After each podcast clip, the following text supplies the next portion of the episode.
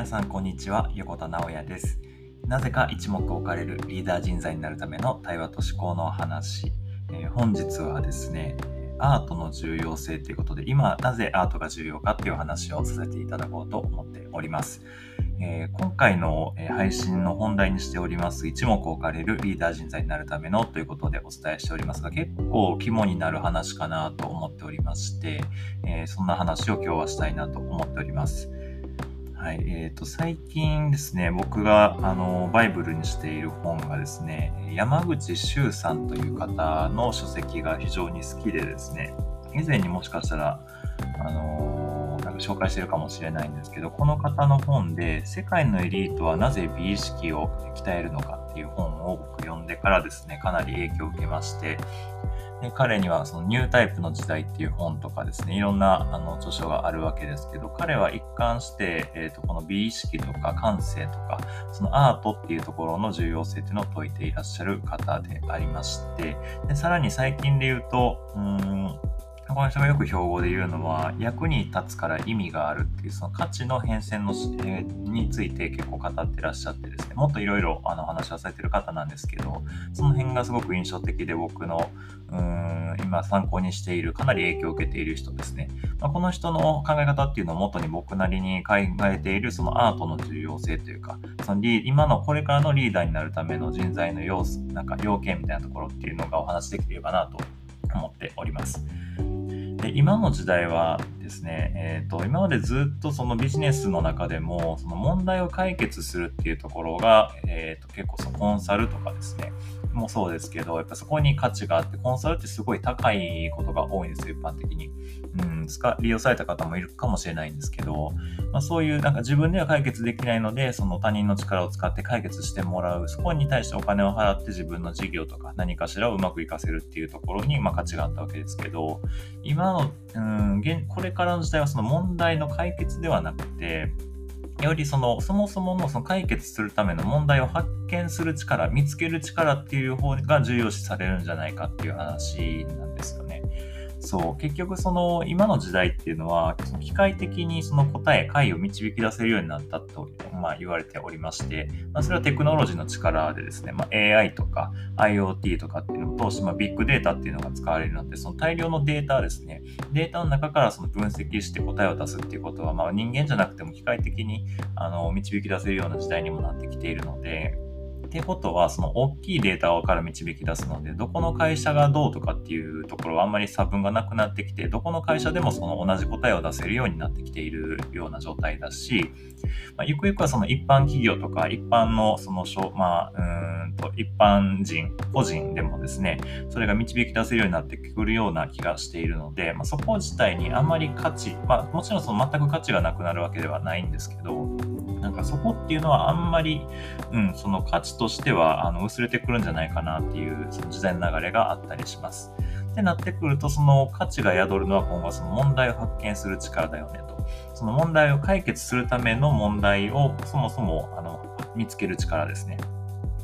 問題、例えば、まあ、これは普通のそのサプライチェーンと同じでですね、その消費する人がいれば生産する人がいるわけで、その物事をその処理する人のためにその処理するものを運んでくるみたいなイメージで、問題を発見していれば問題解決する人にその、問題を渡すこともできるし、自分で解決することもできるので、まあ、一つそういうところで言うと、やっぱ、うん、問題を発見してくる力っていうのが、あの優位性を持つ時代になってくるんじゃないかなと思ったりしております。うん。そう、まだまだその、もちろん問題解決に価値がなくなっているって話ではやっぱりないんですけどね。その解決する人っていうのはやっぱり多いので、まあ、提起する側に回った方が希少性高いですね、シンプルに。うん、問題を提起して、それを事業化して解決をするっていう、その流れの中で、あの、この問題発見と問題解決っていうのを一,、まあ、一旦ね、捉えてもらえると良いかなと思っております。うん、でも、なんていうかな、問題の定義というと、例えば思いつくのがここでアートなんですね。アートの役割ってまあいろいろあるんですけど、芸術とか触れられる方いるかもしれませんが、一つの役割としては問題提起があると思っているので、この話と非常に親和性が高いものとしてアートっていうのが、あの、思っているので、この、えー、今回のなぜアートが重要かっていう話につながるんですけど、例えばバンクシーとかすごい有名ですけど、彼なんか見てると分かりやすいですよね。なんか一枚の絵を通して、まあ、より具体的なその現状の社会問題っていうのを描いて、それを見たあの人に対して考えさせるっていう媒体になってるわけですよね。ああいうのなんかかなり問題の定義としては非常に優れているなっていうか、分かりやすいなと思うんですけど、まあ、芸術、アートの世界ではああいうことがたびたび行われていると。なので、ああいうアートからその問題提起の仕方、問題の発見の仕方を学ぶっていう意味でも、その問題発見っていうのをこれから養おうと思っている人にとって、アートっていうのは重要になってくるんじゃないか思ったりしております。うん、まずそこが一つですかね。うん。まあ、あとはですね、その今、やっぱりその、うん、かなりその生産活動とかっていうのも、うんなんていうか、盛んに行われるようになって、一般の人、個人でもそれができるようになってきてっていうことも合わせてですね、あの時代の変化的に今、物っていうのに全然困らない時代になってきているじゃないですか。特に日本なんかもずっと前からそうですけど、お金にはもしかしたら困ってるかもしれないですけど、物っていうのにはもう溢れていると。わざわざ今から物を新しく作るっていうこと自体にあまり価値はなくなってきているような時代の中でですね、その消費者としても物を買う時の選び方の価値観っていうのは変わってきていると。でさっき言ったその役に立つから意味があるっていう、その山口周さんのその価値の変遷の、変遷の流れっていう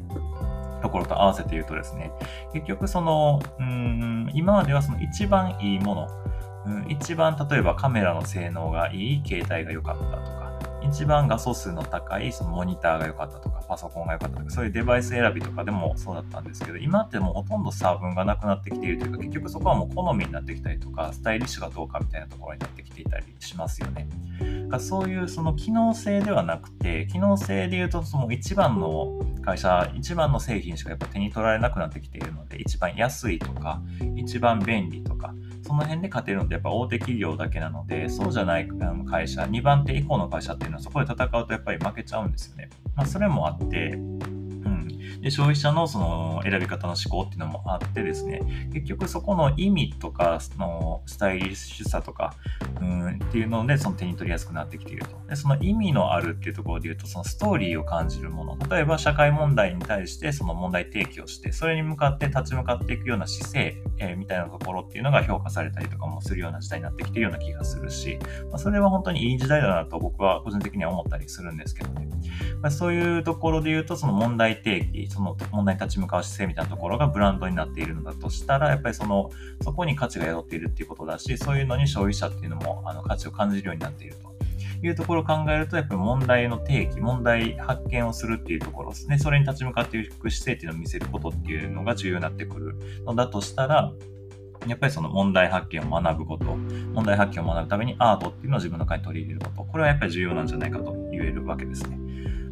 特にこれ前も喋ってますけど、アパレルの業界とかが結構この辺は早くて、やっぱブランドっていうものを扱ってきた、あの、業界なので、この辺早くてですね、その動物の毛皮を使わないとか、あのよりエコであのサステナブルなものっていうのを使ったりとか、エシカルとかっていう言葉が結構盛んに使われている業界ですけど、ここなんかもやっぱりそういう問題、社会的な問題に向かって、あのなんか自分のブランドはこうですっていうスタンスを指し示すっていうことをしているようなのが結構多いなと思っている業界なので、まあ、このアパレルからもあのたくさん学べるんじゃないかなっていう話は以前にしてますけど、うん、その辺がね、あのー、まあ、今後価値提供していく人であり、うんまあ、自分自身がなんかどういう立ち振る舞いをするか、どういうなんか自分自身が影響力を持つというか、自分自身が誰かを引っ張っていく、まさにそのリーダーになっていくにあたってどういうことをあの知っておけばいいかっていうところで言うと、そのアートを通してその問題提起、問題発見っていうのを学ぶ。そしてまあ問題解決ももちろん学ぶっていうところも大事ですけど、その辺を総合的にできるようになった方が良いのではないかという話でございます。うん。なんかよく言われるのは、アートが問題提起、えー、問題解決はデザインっていう、その住み分けをよく、あのー、言われたりしますけど、まあ、そこもまさにその通りかなと思っていて、デザインも実はあれ、もんあのビジュアルとか、見栄えっていうのを整えるっていうことは一応やってるんですけど、本質は問題を解決していくこと、その企業の課題を取り除いていくこととか、あの社会的な問題をなんかうまく導いていくとか、うん、機能性の不足を補っていくとか、そういうところに役割があると思っているので、なんかそう、アートとデザインって何が違うのって言われること結構多いんですけど、その辺はまずはっきり違うなと思ったりしているので、アートとデザインっていうのは両方触れる方が良いと僕は個人的に思ったりしております。で、さっき紹介したその山口周さんのなぜ世界の、うん、世界のエリートはなぜ美意識を鍛えるのかっていう本の中では、その10年以上前、この本でっていうのが2017年なんですけど、それより10年前なんで、2007年とかですね、からずっとその世界のアメリカとかのエリートの人ですね、そのハーバード出てみたいな人たちって、なんかやっぱり大手のその優秀な会社とか、金融会社とか勤めたりするんですけど、そういう、まあ Google とかね、Facebook とかもそうですけど、そういうところに勤めているそのエリートの人たちって、朝の出勤前に美術館に行って、そこの美術館のその美術をその解説してくれる人にそのちょっと教えてもらうっていうのをあいう朝活をしてから会社に行くみたいなことをするぐらいやっぱりアートっていうのを重要視しているっていう、まあ、気づいてる人は気づいてるよねっていう感じらしいです。でそこからまあ日本っていうのを見た時にそこから10今だったら15年ぐらい経っている状態ですけどそれでもまだそういう話題ってあんまりメインでは出てこないですよね。なんとなくそのアートって重要だよっていうのは分かったりすると思うんですけど、それほど重要視されて、まだ一般的にはなってないですよね。うん、もうでもこの山口周さんも本当に、えー、断定的にですね、今後、例えば今まではロジカルシンキングっていうのが重要だったけど、それがあの覆ろうとしているっていうその時代感とかですね、その辺を非常に説いてらっしゃって、僕は本当にこの人に共感するので、ずっとこういうの、うん、僕自身もそういう環境を作っていて、僕の周りで、えこういうなんか感性とか美意識とか高めていけるような人が増えたらいいなと思って、えー、います。で、まあ、それの関係もあって、その映画のイベントやったりとかですね、あの、読書を進めたりとかですね、なんかそういう音楽を聴いた方がいいよとかって言ったりするようなことをしてるんですけど、そういうところのね、感覚があの、持っている、そういう感覚を持って、その社会を見たときに、いろんな問題意識っていうのが芽生えて、それに対する問題提起をして、そこから事業化あのをして、あの自分で事業としてその解決を進めていくみたいなこと、そういう世界観を持ってやっていくっていう人が増えると、僕自身も面白いなと思ってやっているっていうのが僕の一応、うん、僕自身のコンセプトであるので、なんかそういう人が増えたらいいなと本当に思っております。うん。そうですね。そう、リーダーになるためには、そのアートとかカルチャーっていうのを通して感性を高めて美意識を養うことですね。うん、で特にその日本ってあの日本に宿るその美意識でいうと例えばそのわびさびとかっていうのありますよね。京都とか、あの日本庭園とか見たときに、あとはお茶とかですね、そういう昔ながらのその文化っていうところに、やはりその日本風の美意識っていうのが宿っていたと思うので、そこの趣深さみたいなのも触れると良いなと思ったりするし、うん、僕ブランドで言うと、幼児山本とか結構好きなんですけど、その辺、いや、幼児なんかは、その辺の美意識結構含まれてるんじゃないかなとなんとなく思ったりもするので、まあ、そういうところっていうのを紐解きながら、言語化しながら、なんとなく自分にもあのその感性っていうのを吸収しながらですね、美意識高めていくと良いのではないかと思ったりしております。うんまあ、そういう人が本当に増えたら、この社会もっともっと面白くなるんだろうなと思ったりしておりますますのでですね、あのぜひ一緒にこういうこと、こういうのを学ぶ機会っていうのをたくさん増やしていって、あの一緒に学んでいきましょうというのが今回の主な内容でございました。なぜアートは重要かっていう話をさせていただきました。ちょっと、えー、今回のなぜ一、なぜか一目置かれるリーダー人材になるための対話と思考の話ということでやらせてもらってまして、本当に肝になる考え方の部分かなと思っておりますので、またこういう話、あの、また何度かしていこうと思っておりますので、ぜひ、まだフォローしていただいてない方は、ぜひフォローからお願いしておきます。はい。ということで今日はこんな感じで終わろうと思います。今日も一日頑張りましょう。